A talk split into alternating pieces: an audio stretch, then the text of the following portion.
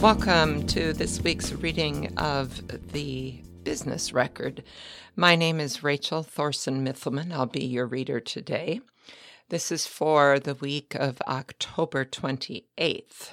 The um, introductory letter from the editor is this In a given week, our newsroom produces 10 daily newsletters, four niche newsletters, and our weekly print issues in addition to event programming and special publications. We do that because it's our mission to do so. We want to help businesses do business better. I'm incredibly proud of the work our team creates to keep leaders informed and inspired. But we realize with so much news and your own specific interests, you may miss things from time to time, especially given your busy schedules. So we've decided to launch Business Briefing. This section will be one of the first things you see when you open up your print editions, and it offers the opportunity to catch up quickly while also learning something new. As a perk to members, we want to give you a place to see a digest of the top business news you may have missed while also supplying you with insider information about our community and its people. As always, we love feedback. If there's something you really like or something you'd like to see change, let us know. We do our work for you. Reach me at Emily Barsky at bpcdm.com and join. Enjoy. Signed by Emily Barsky, the business record editor. So, as she was just reporting, the business briefing, the five top things to know. First, negative second quarter GDP. Iowa's gross domestic product declined 0.8% in the second quarter of the year, the third consecutive decline, and a sign that one economist said could indicate the U.S. economy is headed for a recession if it's not already there.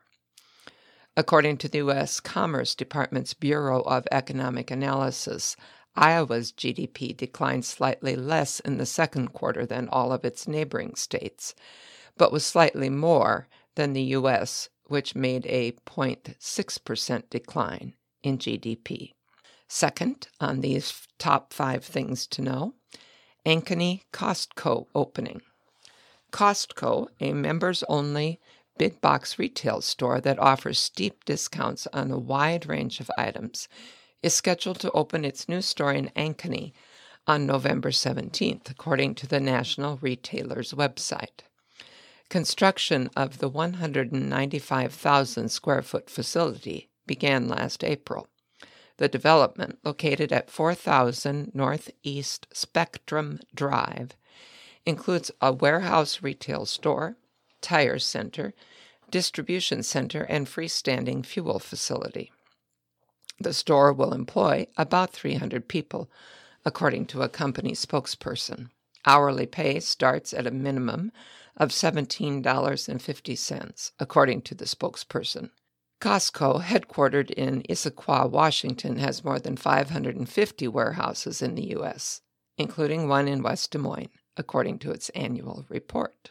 The third of the top five things to know ChildServe expansion. ChildServe announced October 17th that it will double the size of its Iowa City facility and open its first satellite location in the state in Hiawatha. ChildServe is taking a pro- proactive approach to investing in the children of Iowa, said ChildServe CEO Dr. Terry Wahlig. We've seen growth in wait lists for our services following the pandemic and have big plans to meet the increasing demand for children with special health care needs. The Eastern Iowa expansion projects are part of ChildServe's larger regional growth strategy, which includes enhancing our three main campuses in Ames, Des Moines, and Iowa City. These locations will become regional centers from which we can extend our reach to surrounding communities with satellite facilities groundbreaking, groundbreaking for the 13,000 square foot expansion of the Iowa City facility is planned for the spring of 2023. Fourth of the top five things to know senior housing. an Indiana based development group is proposing to construct a 90 unit affordable housing apartment project for senior citizens on vacant ground west of Southridge Mall. The proposed $13.7 million project would be located on Des Moines' south side on 4.4 acres that once were home to department store Montgomery Ward. The building was razed in the mid 2000s. AHEPA National Housing Corp located in Fishers, Indiana, was created in the early 1980s. The group operates more than 90 affordable senior housing projects in 19 states, including four in Iowa, one in Johnston, and three in Ankeny. And the fifth of the top five things to know Playhouse Capital Campaign. The Des Moines Playhouse has announced its $3.5 million Tomorrow Begins Today campaign to make improvements to its Kate Goldman Children's Theater. Through the capital campaign announced October 17th, the Playhouse will expand educational and production spaces, upgrade technology, improve seating, replace the heating and cooling system, and upgrade classrooms and administrative spaces. So far, the Playhouse has raised more than $1.4 million for the campaign. Construction is set to begin in April with completion scheduled for January of 2024. One fun fact, excuse me, from a local leader. Matthew Callanan, attorney and member at Belin McCormick PC, and a member of our 2022 40 under 40 class, starred in The Last Five Years, a two person musical in college. Check out the movie starring Anna Kendrick. This was one of many musicals on his resume. A key number to know the number of homes sold in the Des Moines area slipped to 1,302 in September, an 11% decline from both August 22 and September 21, the Des Moines Area Association of Realtors monthly report shows. The drop in the number of home sales coincides with the steady increase in mortgage rates. Last week, the 30 year fixed rate mortgage averaged 6.92%, the highest level since April of 2002, Freddie Mac reported. We continue to see a tale of two economies in the data.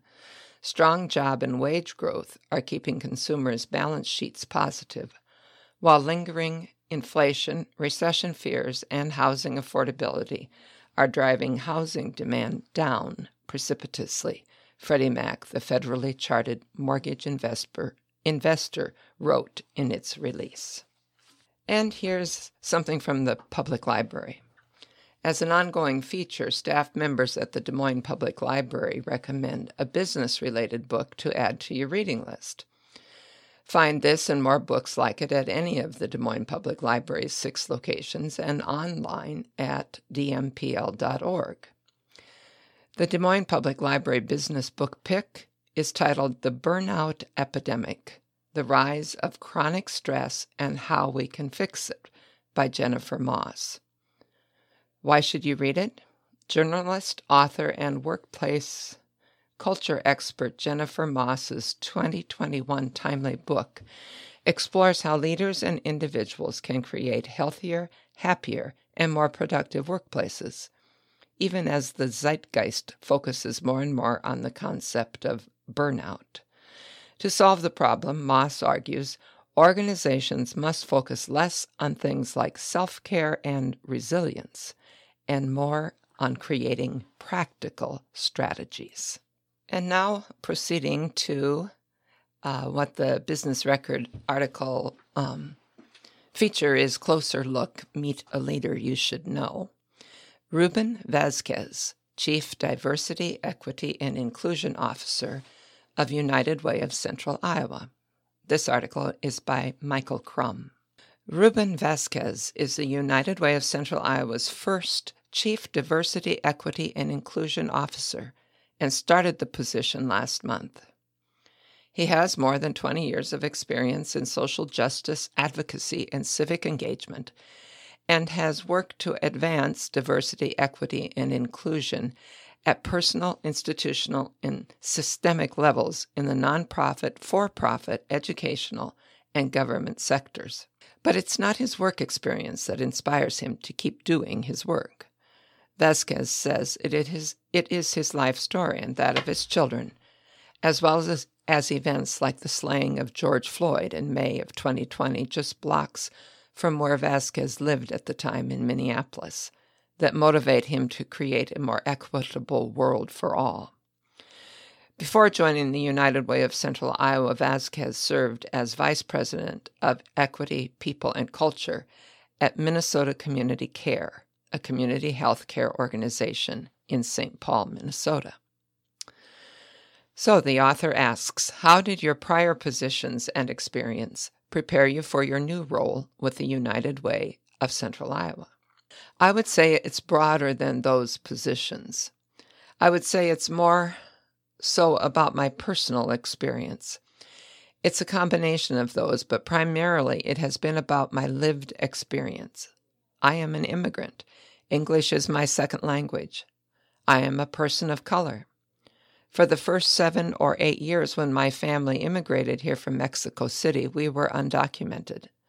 So I have that experience. There have been a couple of instances where I have gotten pulled over, and instead of asking for my driver's license and insurance information, I'm being asked for my green card. It's never assumed I'm a U.S. citizen. Walking into Target, I have to teach my kids when you shop, you're biracial, so don't hold anything in your hands. You grab a cart, and everything goes in there. Even if you don't buy anything, at least buy a pack of gum or something because it's been my experience as a person of color. I have been asked if they can see what's in my pockets because it's assumed that because I didn't buy anything that I have stolen something. So what has prepared me for this position is not so much my professional career, but really more my personal experience. The writer of the article asks, This is a new position so there isn't a model to build from. So, what are your goals for this position? I don't have a model, so we have to start from scratch. But also, there is an opportunity that this is a new position and we're starting with a blank canvas, so let's put it together. The way I am approaching this is it is going to be a collaboration with other members of the leadership team, the rest of the staff, our community members, and our partners. What are some of those areas we need to continue to build on? And what are some of those gaps we need to focus on? I don't want to build a plan that is based on me. I want a plan that is a collaboration so that the ownership is on everyone, not just one individual. Question What are some milestones you can look to as you help the community on its DEI journey? I'm putting this work through three different spheres the individual, the institutional, and the systemic. It's easy to say we need to fix the system. Great. Yes, we do. But in order to do some of that work at that level, we need to take a few steps back and actually work on ourselves first. Some of my milestones will be working with the staff to develop what that engagement plan is going to look like so that they, as individuals, can start building the awareness of who they are and the role they play within this institution. Then taking that and building that from an institution perspective and say, who are we? What is our role in the community? How do we lead? How do we follow? How do we defer? And then understanding what is our level of voice in the community to start changing those systems that continue to be a barrier for some of our communities. Question How do we as a community overcome some of our inherent biases and get people to take that deep look at themselves? There's no magic wand, and unfortunately, to get to that point, it's going to take a lot of work and a lot of time and a lot of patience. In real estate, the key is location, location, and location. In the world of diversity, equity, and inclusive inclusivity. It's really about relationships, relationships, relationships. You have to invest the time and energy to build those relationships within those communities. And sometimes it's going to take even more time with those folks who nod their heads and then they go back to their bubble of security and continue to go out and do their own thing. It's really about continuing to have a conversation with those individuals. It's hard, it's difficult, especially for people of color who are experiencing this all the time. When George Floyd was murdered, it was literally almost 10 minutes from where I lived. Immediately after that happened, all these companies, organizations, and groups started coming out wanting to help, saying, Can you believe it? And myself and other people of color were like, We have been saying this forever. Unfortunately, something like that had to happen for you to pay attention. In addition, if I am going to push you and ask you to be vulnerable with me to go through this journey and have those difficult conversations, it is equally important for me to be vulnerable with you because that starts building trust between you and I, so that then you and I can have those difficult, uncomfortable conversations. Question Why is it important for the business community to engage in this work? We have to start thinking about this from a proactive way instead of a reactive way. We saw it with George Floyd. What happened? When that happened. Everyone was reacting, although everyone of color was saying there is a fire coming and people were just not listening. The message I would send to decision makers is it's hard work, yes. It's messy work, it's uncomfortable work, yes, but don't turn your back on it. If anything, push through it. Question What should the mm-hmm. business community be doing? If you are bringing in somebody to do this work, but they are two to three levels down from those C suite level decision makers, that is sending a message of the level of priority that exists within your organization. Where does this land? It almost feels like they are checking off the box to make themselves feel good. Those monthly or yearly lunch and learns, and there's no follow up. You're just checking it off the box. And if that is your intent, okay, cool, but own that. Own that and be like, I'm doing this because I'm supposed to be doing this. But if you're serious in this work, then invest in this work. Investment looks like money and people. If you are serious about this, you are going to make it a priority, and it's going to require you to take a look at yourself and take a look at your leadership team and your organization and be like, we have some work to do. Question What does that look like? It could be like you're not just bringing in one person to do the work for 400 people. You need to be intentional about building a team to do this work. Set a budget to do this work. It is not incorporated into the HR space. It's going to have its own separate line item where this is for diversity, equity, and inclusion. I would also say it's looking like challenging your leadership. Maybe incorporate incorporate it under into their performance. Tie it to their performance, tie it to their bonus, tie it to their goals. Because otherwise there is no incentive, especially at those very high levels of an organization. Question Should there be metrics that gauge success of this work? There should be metrics because the data is going to tell you whether things are working and those metrics should be developed based on the needs of an organization. At the same time, it's something difficult to measure the success of this work. The way of measuring success can be both qualitative and quantitative. It's a lot easier to measure quantitative because you just have the numbers. Qualitative is a lot more difficult, but I believe it's still doable. Question What drew you to this position? I felt I was in a position in my life where I could and needed to do this work. The Twin Cities, it's a great place to live, but there is so much of this happening that to a cer- certain extent it has gotten watered down. So I did not feel I was having the same impact that I knew I could. And this organization, the community, this position, I felt it could provide me with the opportunity to continue to make an impact in the community to be able to walk into a community and be an advocate for the community and help change the community.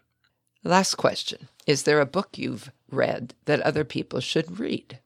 White Fragility by Robin DiAngelo. It's an amazing book. Here's why I think it's important for people, especially people with the dominant culture, to read. Because she does a great job of speaking from that experience. She's a white woman.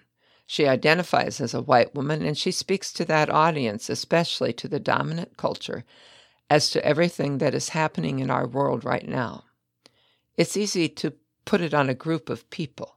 The issues that exist are really all over, and she does a really good job to push people of the dominant culture to think about that and see the role they play in the system we live in.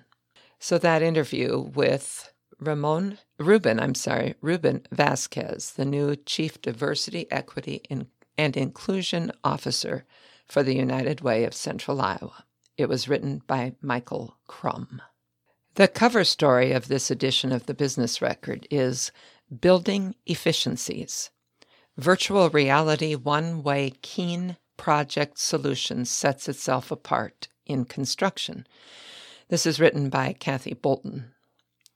Before steel beams were erected or electrical wiring and pipes for plumbing were installed for a five story mixed use development under construction in West Des Moines, the project's development team members were able to experience the final product through virtual and augmented reality software. The group from DRA Properties, Properties LC saw whether ceilings in the project's underground parking were at a height that allowed a large pickup truck to be easily maneuvered through the garage. They noted the location of roof drains to determine whether water would flow onto condo owners' patios. They made sure light fixtures were placed in areas that maximized illumination. We were actually able to take a little bitty person on a computer and walk room by room and see where the sprinkler lines were, the water lines, the air ducts, said entrepreneur Dennis Albaugh, owner of DRA Properties, which is developing the more than $25 million West Des Moines project. We have not ever been able to do that before. The company that provided the detailed look at the project before the state of construction? Keen Project Solutions an Ankeny based company founded eight years ago. The full service engineering and construction company is one of just a few in central Iowa that provide such a detailed review of a project before the first concrete footing is poured. The virtual reality walkthrough of a project cuts down the number of revisions made during the construction, a cost saving benefit.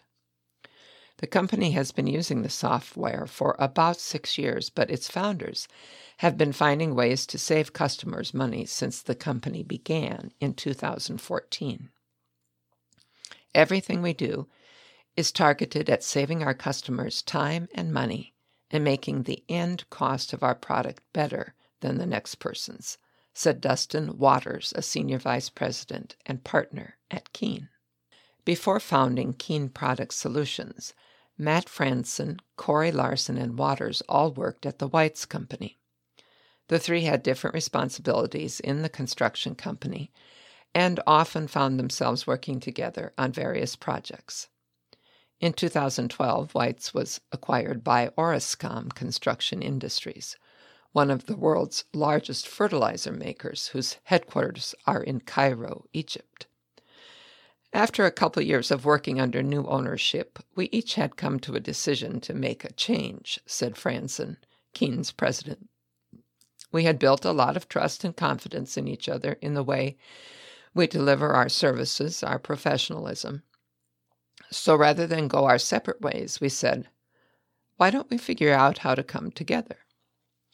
The Des Moines area construction market is competitive, and we knew we'd have to earn our way into business, Franson said. The three spent several days developing Keen's guiding principles before looking for projects or hiring employees. Those principles protecting people, building relationships, focusing on end goals, and driving innovation remain the foundation of the company, the partners said. Each of the partners brought a different strength to the business. Construction business development and operations, said Larson, a vice president. Over the past eight years, we've each continued to grow in our individual specialties. In October of 2014, the partners met with representatives of General Mills, a food company known for its cereals and other products. The company planned on building a large gluten free processing plant in Minnesota. The meeting occurred in a meeting room at a hotel in Ames. By Christmas, we had 27 millwrights, a project manager, and multiple superintendents, Waters said. We've just kept going and growing from there. Keen's largest client, client is Corteva Agriscience, the U.S. based agricultural chemical and seed company that has its operations in Johnston. The partners had worked with Corteva in their previous jobs and had purposely avoided contacting the company about possible work. In 2015, however, Corteva reached out to Keen about work on a possible project, they said. To be clear, we did not call them, they called us, Waters said. Eric Sanders, a regional production leader at Corteva, said the company's relationship with Keen has grown over the years.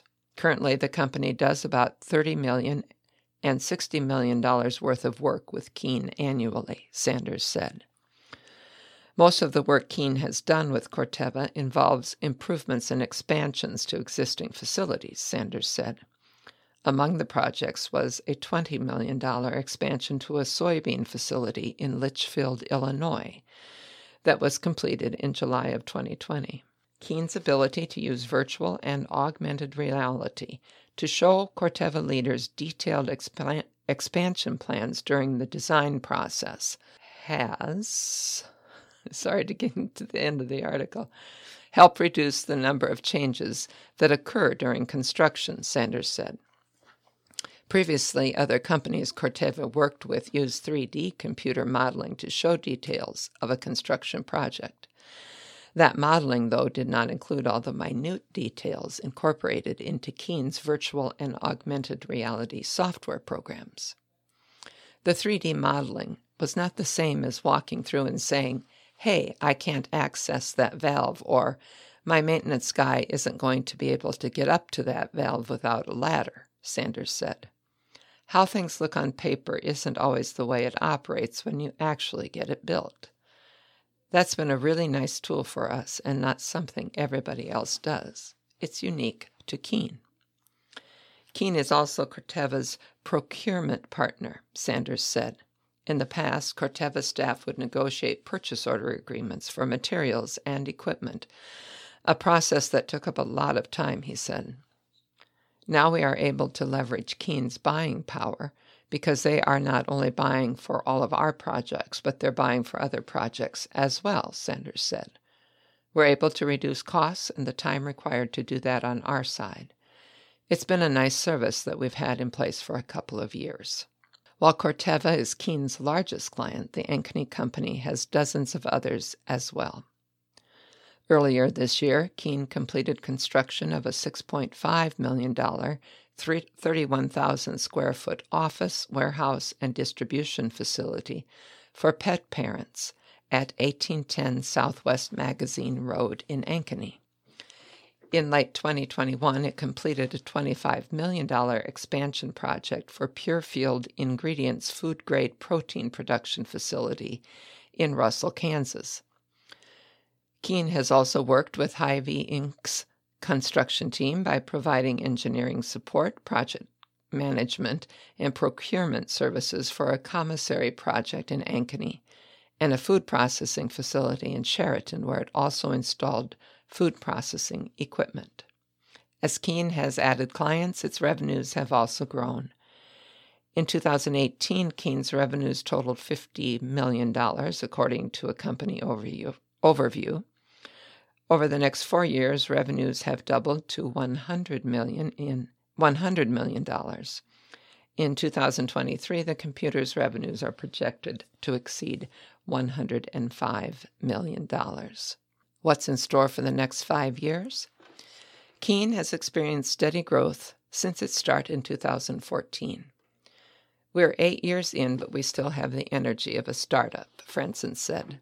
We embrace the idea of building a modern engineering and construction firm.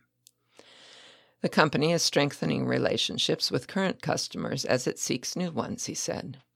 We have to continue to provide great service to our customers, or great service so our customers have no reason to switch and go with another company.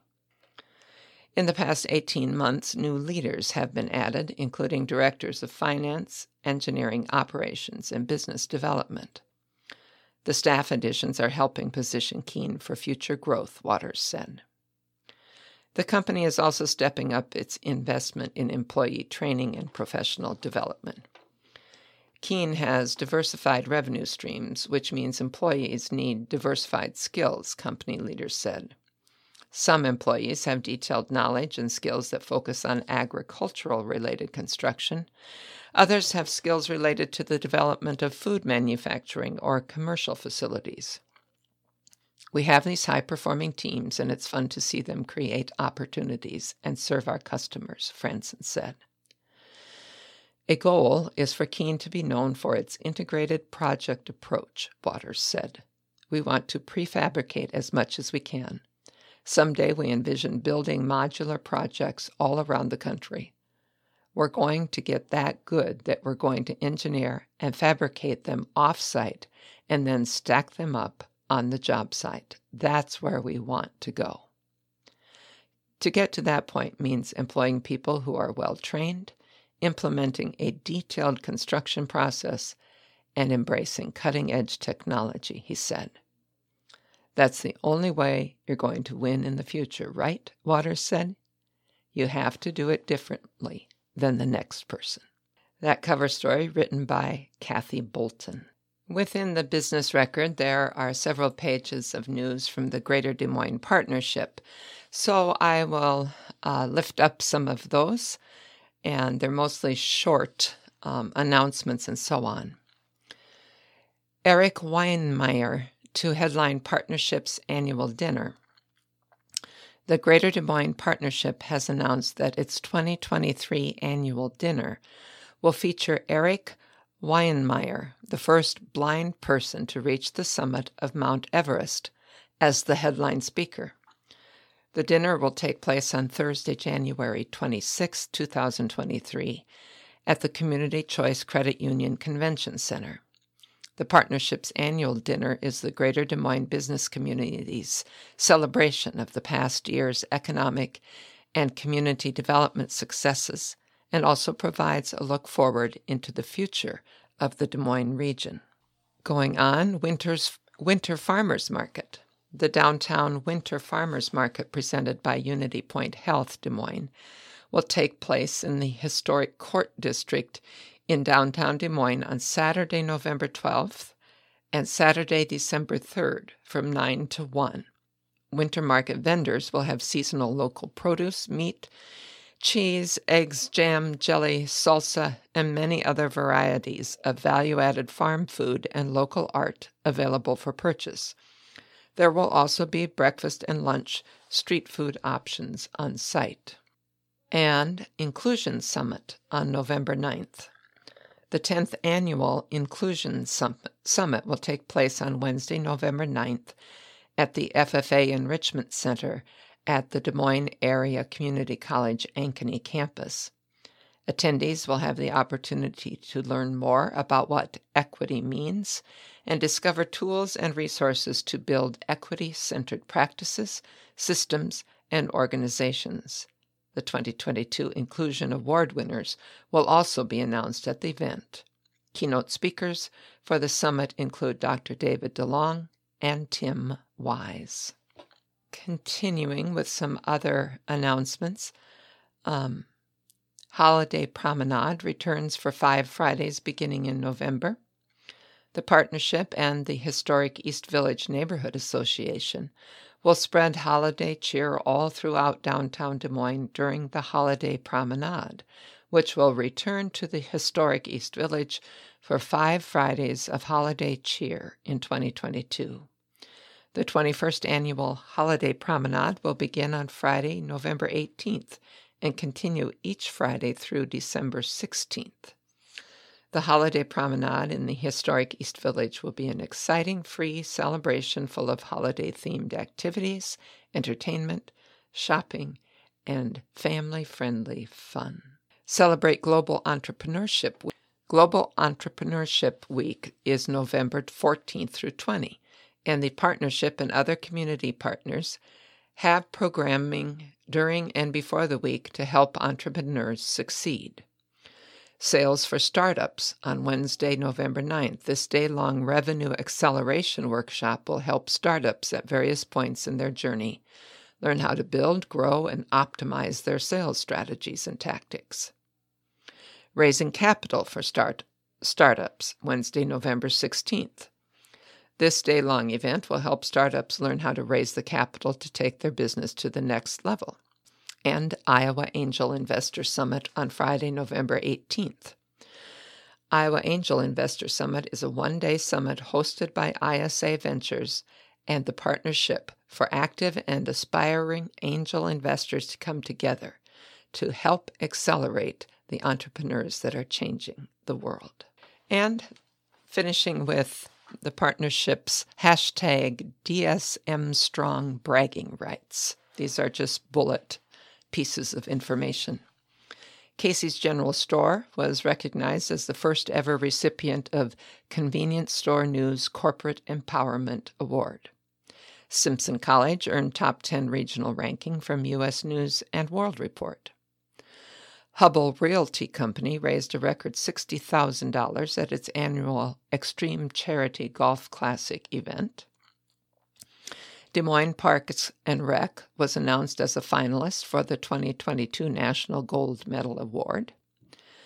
Better Homes and Gardens, a brand of Dot Dash Meredith, marked 100 years as an organization. The Iowa Confluence Water Trails Project received $8 million in federal funding allocated by Governor Kim Reynolds. Dick Goodson was named the 2022 A. Arthur David Award honoree by Lead Des Moines.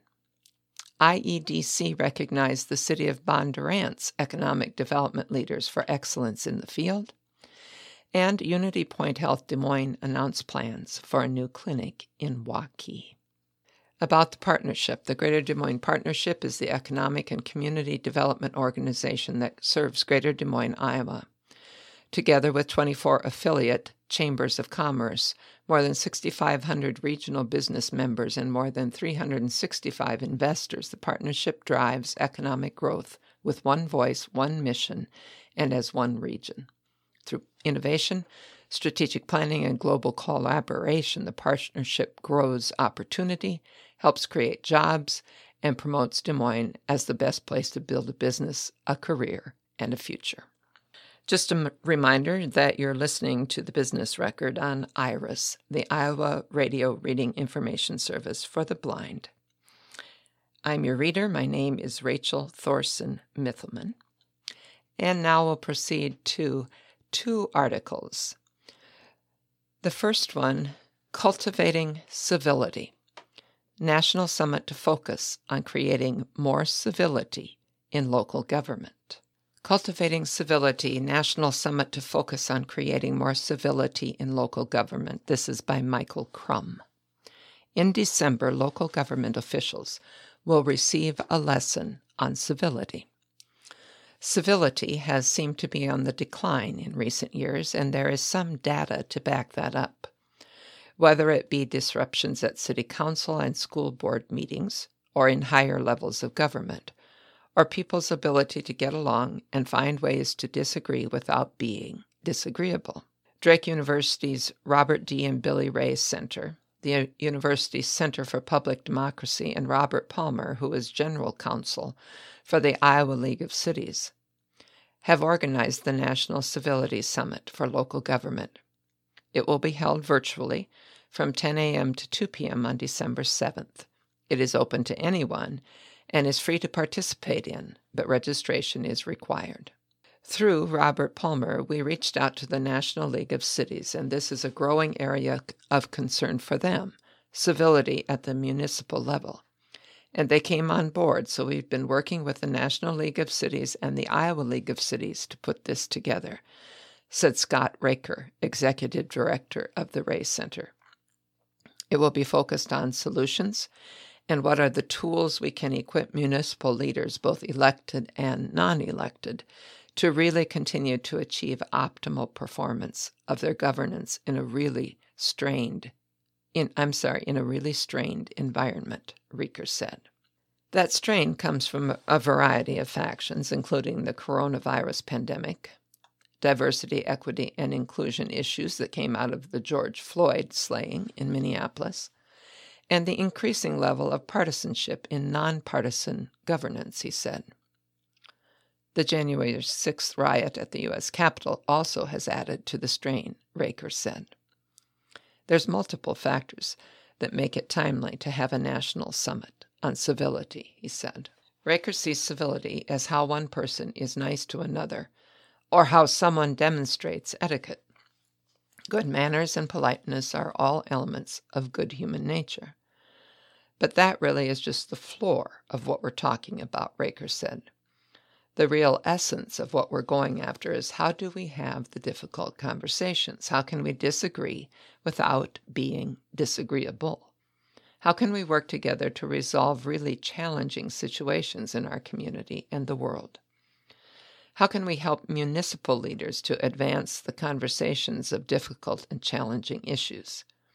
And with that, to provide good governance for resolution and moving forward in a positive pathway, he said.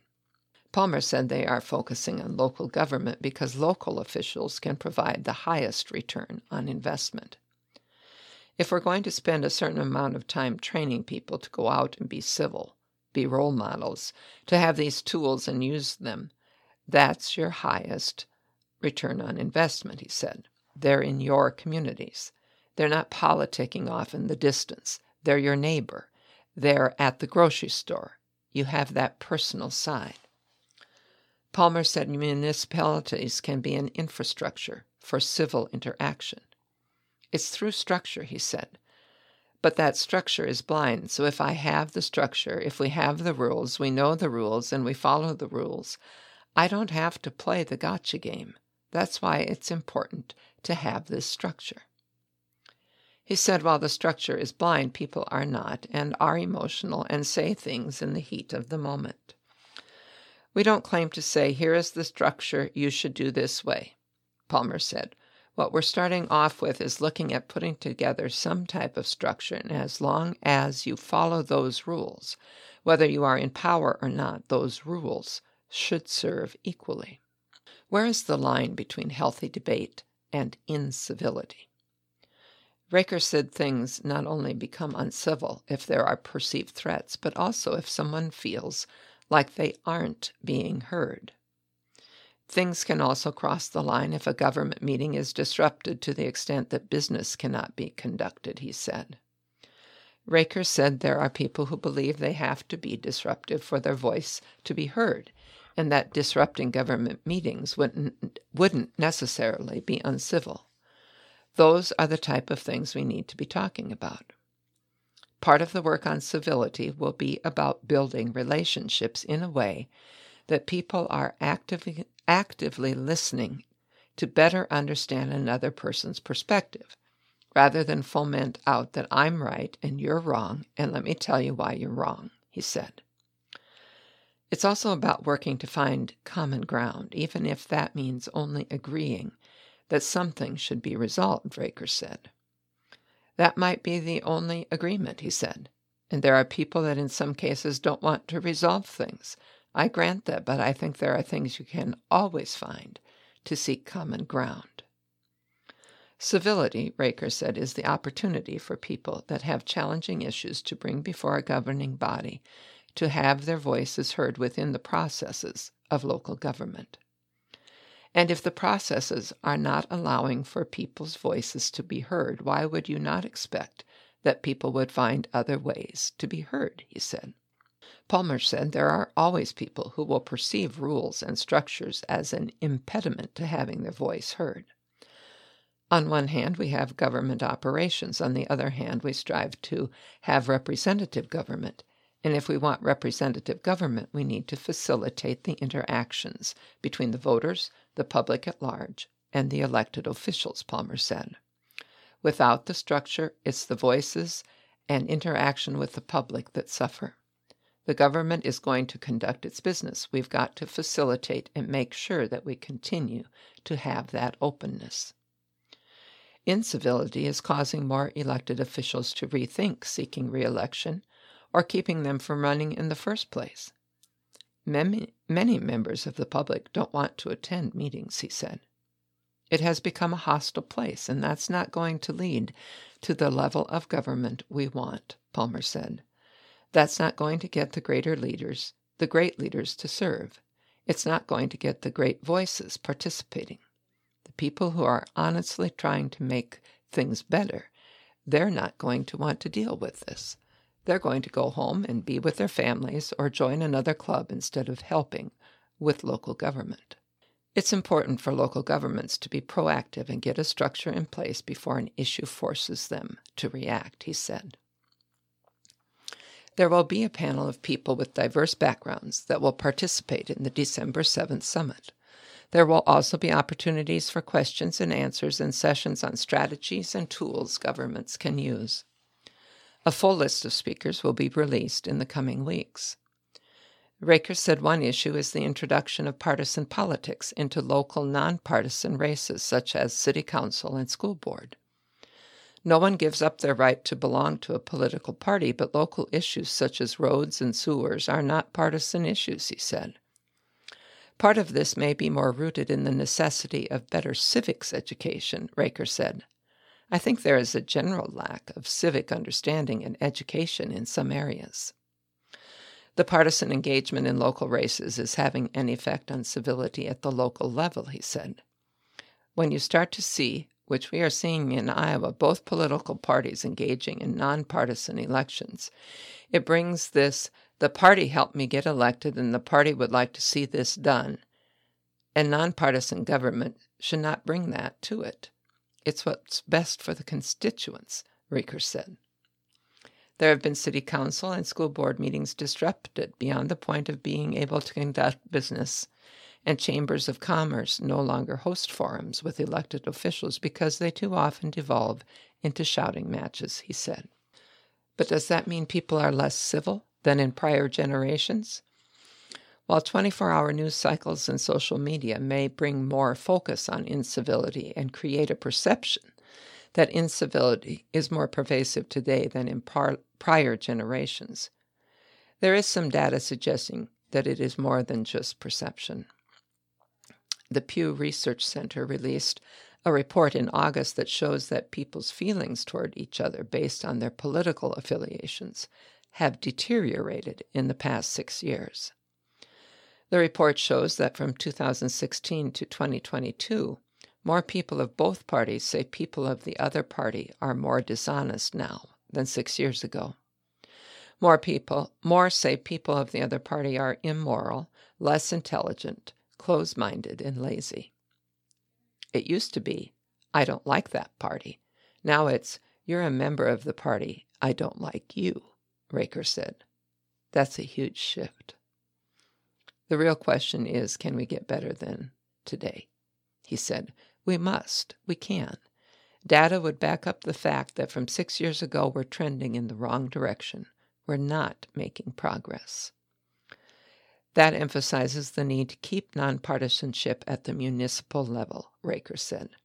The data is clear that when people are ascribed to a party that people from a different party have a perception of them of being more close minded, more dishonest, more immoral, more unintelligent, and more lazy.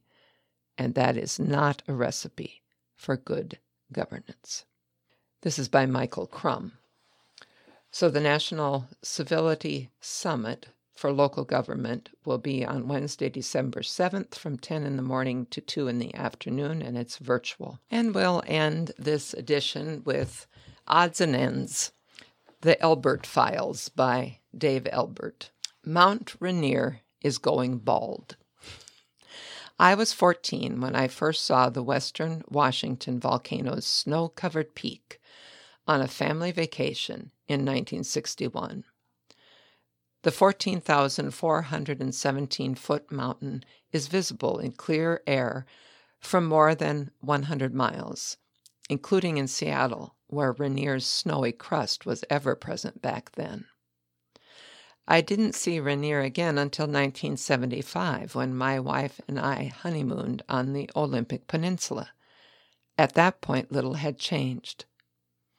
Not so in 1999 when I drove daughter Holly to Seattle for an internship. By then, Rainier was often hidden by industrial smog. Still, on rare days when conditions were right, the mighty snowcap could still drive conversations. Earlier this month, Amy and I visited Washington and Oregon, flying in and out of Seattle, but smoke from forest fires hid the mountain our entire trip. That was disappointing because I wanted to see what the now nearly naked peak looks like. News reports earlier this year said an unprecedented heat wave in late June when Seattle temperatures exceeded 100 degrees for four days in a row melted 30% of Rainier's snowpack. The same is true with other area volcanoes that we were able to see, including Mount Hood and Mount Jefferson in Oregon and Mount Adams in Washington. All are 10,000 to 12,000 feet in height, and today gray is the dominant color on their once white peaks. Cities and farms in the Pacific Northwest depend on melting glaciers for water and to keep forests from turning into tinder boxes. Needless to say, that is not working out well these days. Car alarm. Our trip to the Pacific Northwest included five days in the San Juan Islands northwest of Seattle, which we reached in a rented Audi Q5 SUV. The hour long ferry to Orcas Island is typically a leisurely trip, but our crossing was marked by the Q5's anti theft alarm, which repeatedly went off. The gentle rolling motion of the ferry as it crossed the bay triggered the Q5's alarm time and again, prompting the captain to twice announce on the loudspeaker Would the driver of the Q5 please return to your vehicle and shut off an alarm? After the second announcement, I opted to remain below deck with the car's key fob control in hand so I could quickly kill the alarm as soon as it sounded, which it did three more times. Once we reached Orcas Island, Amy Googled Q5 panic alarm ferry and learned this is apparently a common enough problem that it has been written up and solutions suggested. On the ferry ride back, I tried two of the solutions, and the second one seemed to work. CYTown follow-up. Earlier this month, I raised some questions about the CYTown Entertainment District Iowa State University Athletic Director Jamie Pollard wants to build in the floodplain between ISU's football and basketball venues. Pollard compared the district to successful private ventures in Kansas City and Green Bay. The purpose, he said, is to generate money for maintenance and operation of Iowa State Center facilities, which include the football and basketball venues and C.Y. Stevens Auditorium. I wrote that there might be legal and environmental questions about the proposal which prompted an email from my former boss, Michael Gartner, whose resume includes stints as editor of the Des Moines Register and the Ames Tribune, where he won a Pulitzer Prize for editorial writing, president of NBC News and chairman of the Iowa Board of Regents during the early 2000s.